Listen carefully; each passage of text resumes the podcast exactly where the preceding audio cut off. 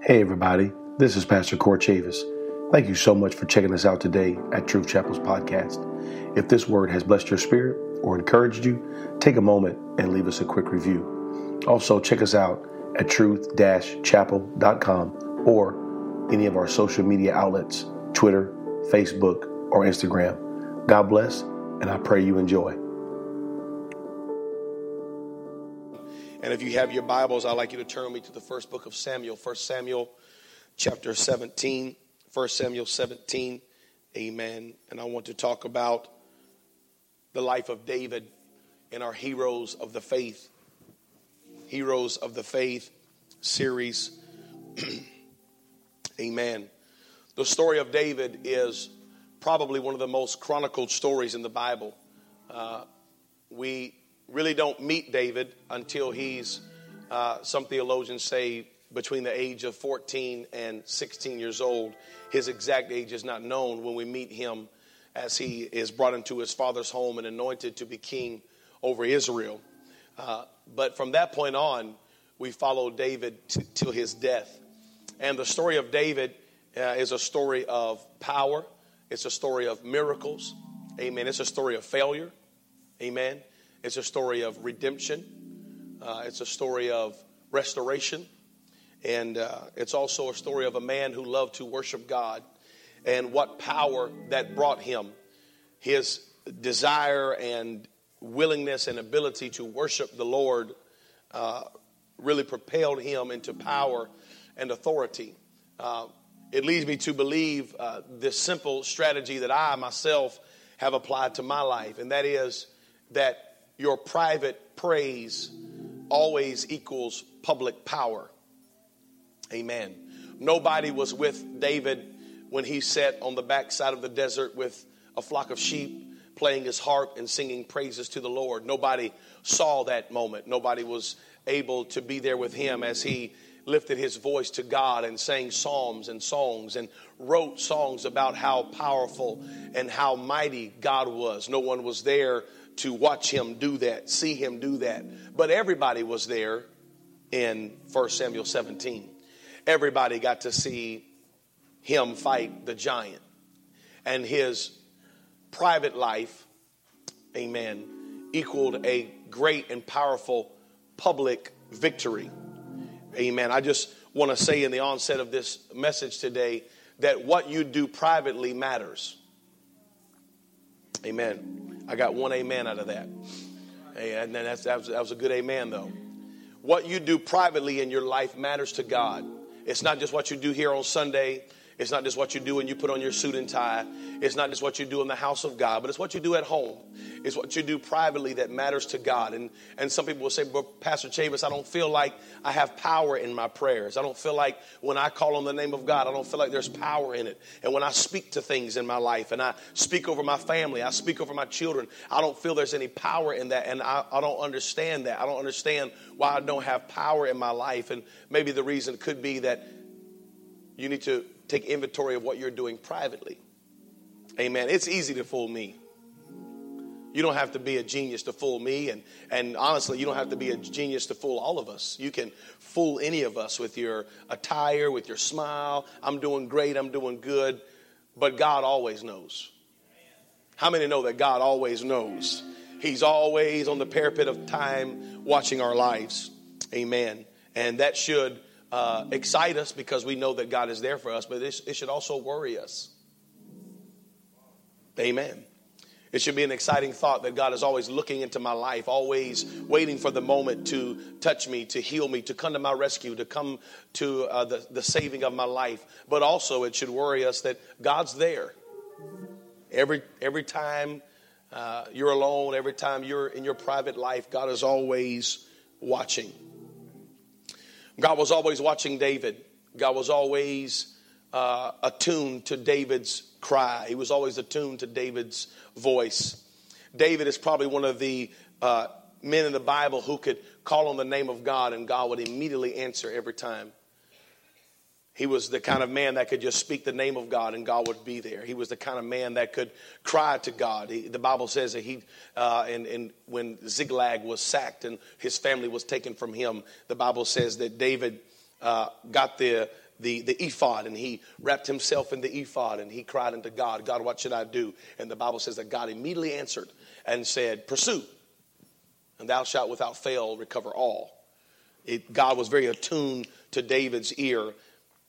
And I believe the reason that was is because David had a private walk with God. Amen. In 1 Samuel chapter 17, if you've turned there now, verse 1 says, Now the Philistines gathered together their armies to battle and were gathered together in Socoh, which belongeth to Judah, and pitched between Socoh and Azekah in Ephesdammim. And Saul the, and the men of Israel were gathered together and pitched by the valley of Elah and the battle set in array against the Philistines. And the Philistines stood on a mountain on one side, and Israel stood on a mountain on the other side, and there was a valley between them. Amen. So Israel's up on one hill, and the Philistines are up on another hill, and there is a low point between them, a valley between them. And there went out a champion out of the camp of the Philistines named Goliath of Gath, whose height was six cubits and a span. So he was over nine feet tall. Um, and, and I, I, I, wanted to stop right here and, and just make a quick point. Samuel is writing this. This is the book of Samuel. So this is Samuel's writing. Samuel, the prophet Samuel, is basically doing a, an autobiography here of his life and the life of David. And he's writing and he's talking about what's happened here. And the first thing that Samuel notices is the first thing that everybody else noticed. This dude is tall. This is a big old joker right here. He steps down into the valley. The Bible says he was his height was six cubits and a span, and he had a helmet of brass upon his head, and he was armed with a coat of mail, and the weight of the coat was five thousand shekels of brass and he had greaves of brass upon his legs and a target of brass between his shoulders. And the staff of his spear was like a weaver's beam. His spear his spear's head weighed 600 shekels of iron and one bearing a shield went before him. This is a bad dude. He's got a, a, a lot of stuff going for him. Number one he's big. Number two he's got a lot of uh, amenities here He's got shields and he's got brass and he's got a sword and he's got a shield. He's got a dude that carries a shield for him. He don't even carry his own shield. I wonder how that would look in a fight. He has a guy running out in front of him with a spear, and Samuel is Samuel is annotating all of this stuff about Goliath. Samuel is very interested in all of these things about Goliath. He's so big. He's got all this stuff. He's got a helmet. He's got a sword. He's got a his his his spear looks like a weaver's beam. It's just th- th- this guy is humongous, and everything about him is humongous. The Bible says in verse 8, he stood and cried unto the armies of Israel and said unto them, why are ye come out to set your battle in array? Am not I a Philistine, and you servants to Saul? Choose you a man for you, and let him come down to me. If he be able to fight with me and to kill me, then will we be your servants. But if I prevail against him and kill him, then ye be our servants and serve us. And the Philistine said, I defy the armies of Israel this day. Give me a man that we may fight together. Verse 11 tells the story when Saul and all Israel heard those words of the Philistine, they were dismayed and greatly afraid. One guy standing in the valley of Elah, lifting his voice, has now put an entire army on their heels. One man whose strength and power is very described by the prophet Samuel, has literally made the whole army of God go hide in a hole somewhere because they're afraid to fight him. And verse 11 tells us that greatly afraid. But I like how verse 12 begins. Verse 12 begins like this Now, David, there's always a separation between David and everybody else. There's always a separation between that chosen man of God and everybody else. Because when everybody else runs and hides, God's chosen should not run and hide. See, Brother Chavis, wasn't Saul God's chosen? Why would Saul run and hide? Well, you got to go back and read. Saul was not God's chosen, Saul was people chosen. The people chose Saul. It was their choice. Why did they choose Saul? If you go back and you read, you understand that the children of Israel chose Saul because Saul was head and shoulders taller than any man in Israel. The reason they chose Saul because Saul was the biggest dude among them. They said, "You see that big guy over there? He's the leader because he's bigger than all of us." Well, then the Philistines send their biggest guy out to fight, and the biggest guy in Israel is greatly afraid. Kind of puts a different light on it there, don't it? Kind of sheds a different light on it because Saul should have been the one to go out. Saul is the biggest, Saul is the toughest, Saul is the strongest. He's head and shoulders over every man. And if Saul was head and shoulders over every man, and if the if the common man in Israel was just, you know, five and a half foot tall, that puts Saul at at least six and a half feet tall, if not seven foot tall. So Saul is a big guy. And if anybody should go, it should be Saul. But Saul is greatly afraid because Saul wasn't chosen by God, Saul was chosen by people. Amen. Saul wasn't anointed. The Bible says that Saul was anointed uh, with a cruse, but David was anointed with a horn. It was a box of oil that Saul was anointed with, but it was a horn of oil that David was anointed with. Saul was anointed by the people's vote. The people voted him in. Amen. David wasn't voted in. Nobody had a choice with David. David was God's man.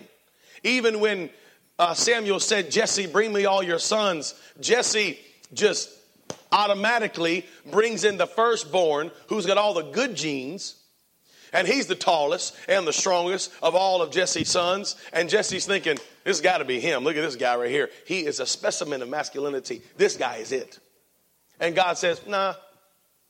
Because what the people would choose, God wouldn't choose.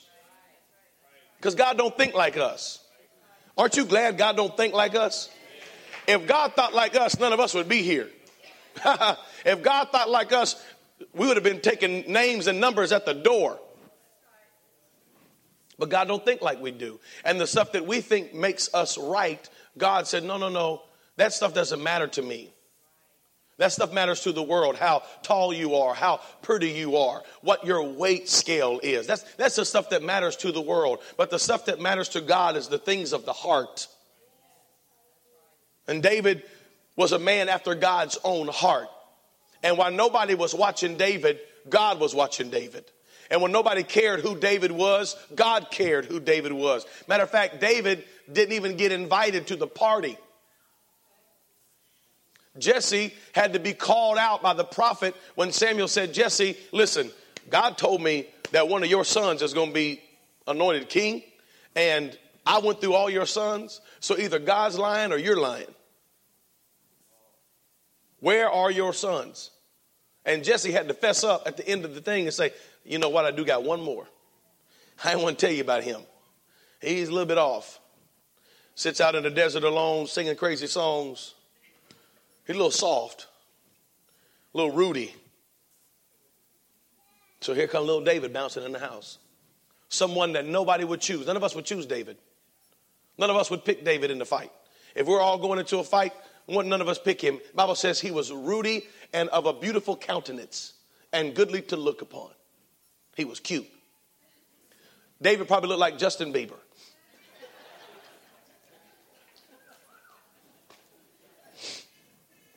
He was a cute, petite little boy. But God didn't see that. God saw a man of valor. God saw a man of war. The people chose the tallest, the people chose the strongest, but God said, I'll choose the one who is with me. Be careful what you choose in your life. Be careful if, that you think something is right just because it looks right. God doesn't look on those things. God looks at the heart, God looks at the spirit of a man. When David comes in, he's anointed. And now David is here bringing his brothers some food from his father. And David is going to where his brothers are in the fight. And the Bible says in verse number 20 of 1 Samuel 17, and David rose up early in the morning and left the sheep with the keeper and took and went as Jesse had commanded him. And he came to the trench as the host was going forth to the fight and shouted for the battle. For Israel and the Philistines had put the battle in array, army against army. And David left his carriage in the hand of the keeper of the carriage and ran into the army and came and saluted his brethren. And as he talked with them, behold, there came up the champion, the Philistine of Gath, Goliath by name, out of the armies of the Philistines, and spake according to the same words. And David heard them. And when all the men of Israel, when they saw the man, fled from him and were sore afraid. And the men of Israel said, Have ye seen this man that has come up? Surely to defy Israel is he come up. And it shall be that the man who killeth him, the king will enrich him with great riches and will give him his daughter and make his father's house free in Israel. Now there's a verse right there that ought to make your eyes open a little wider. Because Saul, the man who should be out there fighting him, has now given a ransom. Whoever will go kill Goliath, I'll, I'll give him gold and silver, and I'll give him my daughter. Well, have you asked her about that? That ain't cool. You should be the man fighting, but you're passing it along now. Amen. There's a lot of men in the world today who keep passing it on, never wanting to stand up and fight for themselves, but keep passing it on. The problem is, is when you do that, eventually your family pays the price for it. And David spake to the man that stood by him in verse 26, saying, What shall be done to the man that killeth this Philistine? And taketh away the reproach from Israel. For who is this uncircumcised Philistine that he should defy the armies of the living God? Now hold up. This is a big guy. He's nine feet tall. He's got all this stuff. Samuel has already told us all of the physical attributes of, uh, of, of Goliath. When Samuel saw Goliath, Samuel wrote down all the physical attributes that made Goliath great. But when David saw him, he was only concerned about one physical attribute that made Goliath weak. When Samuel saw Goliath, Samuel said, Look how strong he is. But when David saw him, David said, Look how weak he is. He's not circumcised, he's not in covenant. You see, way back when Abraham, God made a covenant with Abraham. And God said, Circumcise yourself and circumcise your house. Come out from among them and be ye separate, saith the Lord, and touch not the unclean thing and I will make my covenant with you, and you will be my people. And I will protect you and walk with you, and no army will defeat you. When Samuel saw Goliath, Samuel said, Wow, look how strong he is. He's tall, he's got the brass helmet, he got the shield and the sword and the weaver's beam spear. This guy is bad to the bone. But when David saw him, David understood something. He ain't in covenant. But I am in covenant. David saw how weak he was. What made him weak was that the Lord was not on his side. And David knew if me and this guy get in a tussle, I'm going to win because God's on my side and not on his side. David got a little bit upset. He said, Who is this rascal right here?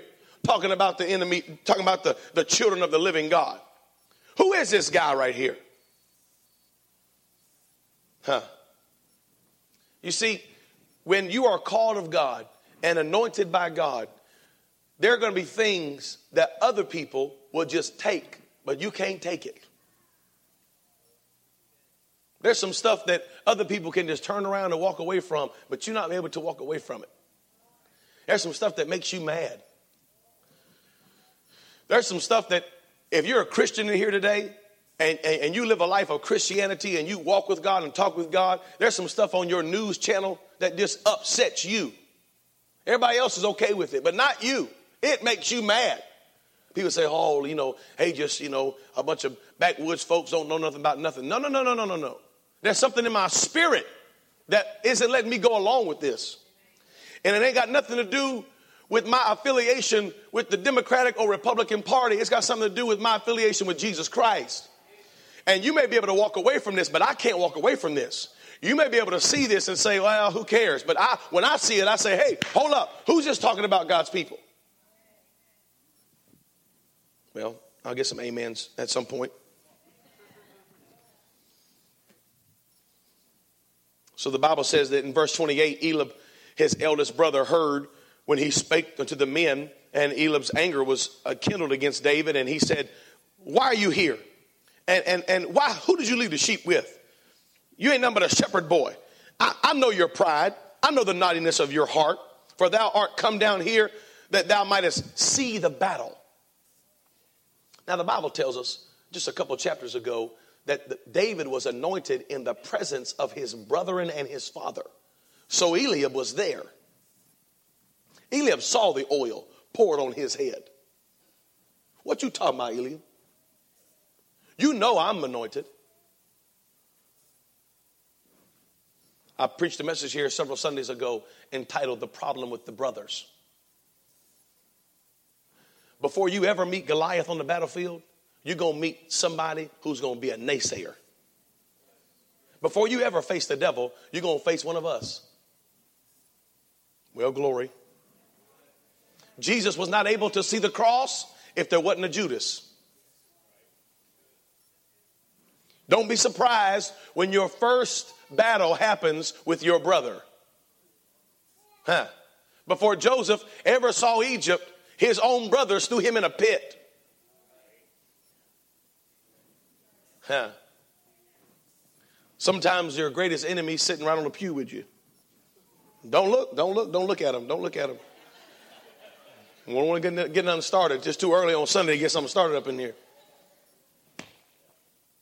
But I say let's allow each other to be who God called us to be. Let's get out of each other's way. The Bible says that after that, David said, What have I now done? Question mark. Is there not a cause? David was propelled and empowered. That anointing oil that was on his head it found its way to his heart. And there was some stuff he wasn't going to be able to walk away from. I can't walk away from this. Is there not a cause? And David, the Bible says, when the words were heard that David spake, they rehearsed them before Saul. They told Saul, and he sent for him. And David said to Saul, Let no man's heart fail because of him. Thy servant will go and fight with this Philistine. And Saul said to David, Thou art not able to go against the Philistine to fight with him. For you're a kid, and he has been a man of war since he was a kid. Say, you're just a little boy, and this guy's been killing people since he was a little boy. You can't go fight him. Ain't it sad that David's got to get past his own people to do the will of God in his life? Come on, church, we got to get out of each other's way. We got to get out of each other's way. If God's called you, then God's called you. God help us. God help us to get out of each other's way. God help me to get out of your way and allow you to do what God has called you to do. Amen. If God has deemed you worthy and if God has judged you able, then who am I to say you can't do this? I wonder how much further the church will be along today if there were some folks that would just get out of people's way and let them function in the ministry that God has put them in. But we still trying to judge each other. And Saul cannot see the call of God on David's life. Saul cannot understand the call of God on David's life. And you have to understand this, this moment here. Some theologians would say that there's a couple chapters here that are backwards and are flipped because there's some things that are about to happen that are not understandable. One of those things is is that David before this moment, David has already become a servant in Saul's household. And David has now played harp for Saul. And David knows Saul and Saul knows David. Matter of fact, Saul has written a letter to Jesse asking if David can stay with him and play harp for him in his house. David knows who Saul is, and Saul knows who David is. And so Saul's looking at David and he's thinking, You're just a musician. You can't do this thing. You're just a harp player. You're just a kid. You, you can't handle him. But watch what David says. This is what the Bible means when it says we are overcomers by the power of our testimony. Because David begins to testify in verse 34. And David said to Saul, This is the testimony. Thy servant kept his father's sheep and there came a lion and a bear and took a lamb out of the flock. And I went out after him and smote him and delivered it out of his mouth. And when he arose against me, I caught him by his beard and smote him and slew him. Thou servant slew both the lion and the bear, and this uncircumcised Philistine shall be as one of them, seeing he hath defied the armies of the living God. Woo! All of a sudden, David starts changing right in front of Saul. David said, Hold up. I can do more than play a harp. You see these hands? These bare hands. Some of y'all get that later. He said, I slew a bear with these hands. I slew a lion with these hands. A lion, a, a bear and a lion came to grab what belonged to my father, and I would not allow it to happen. I grabbed him and I snapped his neck. So I was like, oh, hold up now, wait. What? Now, we know something for a fact that nobody knows this. David hasn't told nobody this because of old Eliab would have known that his brother could kill lions and bears with his bare hands, he would have respected him a little bit more in that moment before. Because I got a baby brother who's a bigger baby brother. And that joker get a hold of you, it's game over. And if he says he can do something, we'll let him do it. I respect your power and authority. Amen. So we know that David hadn't told nobody this. Now, I'm going to be honest with y'all in just a moment here. If a lion came through that back door or a bear came through that back door right there, and all y'all ran out that exit sign right there, and I stayed in here, and the stream was still rolling, and people was watching live, and I jumped on the bear and snapped his neck, I'm gonna be on Fox News before 1:30. I'm telling you right now, I'm gonna be on YouTube. Everybody's gonna know who Court Chavis is. I killed the bear. We're gonna have it on video. We can rewind it, watch it again. They're gonna make music to my video of me killing the bear. I'm gonna be famous. But David killed a lion and a bear and didn't tell nobody. Because the private bear and the private lion is what led to the public Goliath. See, up to this point, we all thought David was just a harp player. Up to this point, we thought David was just a little skilled musician. Up to this point, he's just a cute kid. But when his testimony comes out, and he says, Hey, let me tell you what God brought me out of. Let me tell you what God has already done in my life. Let me tell you how God has set me free and delivered me. Hey, there's some folks sitting in this room right now. They look pretty. They got a suit and tie on. They look well, but they could stand right now and say, Brother Chavis, I was addicted to crack cocaine, but the Lord came and brought me out. Hey, there's some folks in this room right now, they may look pretty and they may look like good old Christian folk, but they got some alcohol stories. The Lord delivered me from alcohol. The, the bear came against me and the lion came against me, and you would be surprised where I came from. Somebody shout, I got a testimony. When Saul heard this, he said, Okay. The Bible says that Saul gave him his coat of mail, Saul gave him his sword, Saul gave him all of his stuff. He gave him the brass helmet, he gave him uh, the coat of mail. And the Bible says in verse 39 David girded his sword upon his armor, and he essayed to go, for he had not proved it. And David said unto Saul, I cannot go with these, for I have not proved them. And David put them off. I, I can't go like this, I can't do it the way you did it. Sometimes it's okay to allow people to do things a different way than you did it. When God calls people, sometimes He doesn't call them with the same exact giftings that you got and the same exact power that you got. Sometimes, every once in a while, God will give somebody something new. Hallelujah. And we got to be willing and able to say, okay, you go ahead. You try that. The Bible says in verse 40, oh, David took his staff in his hand and he chose him five smooth stones out of the brook. He put them in his shepherd's bag, which he had even in a scrip, and his sling was in his hand, and he drew near to the Philistine. And now I got five minutes here, y'all. And so I'm going to tell you about these five smooth stones. I'm going to tell you why David chose the five smooth stones J E S U S, Jesus. F A I T H, faith.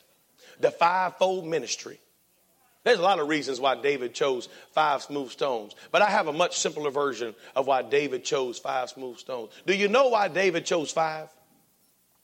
He chose five. I know that five is the number of grace, y'all. I know, I know that. But I believe he chose five in case he missed. That's why I would have chose five. That's a big dude, y'all. I'm not going with one. Now I trust the Lord, but I'm not going with one. You see, David had already made up in his mind. When David chose five, he had already made up in his mind, I'm not running. I'm not giving up. Now, if he'd have chose one, he might have had a plan. I'm gonna try this one time. And if I miss this rascal, I'm out of here. I'm gone. Now he he can't catch me. He way too big to be chasing after me. Got way too much stuff on to catch me. So I'm gonna give it one try. But David chose five because David's mind was already made up. I'm committed to this. And if I run out of five, I'll pick one up off the ground. There's a lot of rocks around here, y'all. These are just five good shots. Some of us will pray one time. If God don't come through, we just give up. But you know what? God, I, have I've known God to come through on that one prayer. Hey, God, I got some testimonies, y'all. God, come through on that one prayer. Just boom, do it. I've known God to come in on that second prayer, or that third, or fourth, or fifth. But I know God, I, I've known God to wait 20 years. What are you saying, Pastor? I'm saying keep praying. Don't give up, just reload. David made it in his mind if I miss this rascal, I'm not running, I'm just going to reload. And there's some people sitting in the room right now, some things haven't turned out your way. It hadn't happened like you thought it was going to happen. Well, don't give up. Don't throw in the towel. Just reload. Say, okay, God, we're going to start over here. I'm going to pray some more. I'm going to give some more. I'm going to keep showing up. Amen. We know the rest of the story. In closing today, the Bible says, that the Philistine came on and drew near to David, and the man that bare the shield went before him. And when the Philistine looked about and saw David, he disdained him, for he was but a kid and ruddy and of a fair countenance. He said, You're cute. Who sent this cute kid out here? Who sent this believer out here to me? And here, here, here the Philistine goes. And the Philistine said unto David, Am I a dog that thou comest to me with staves? And the Philistine cursed David with his, by his gods.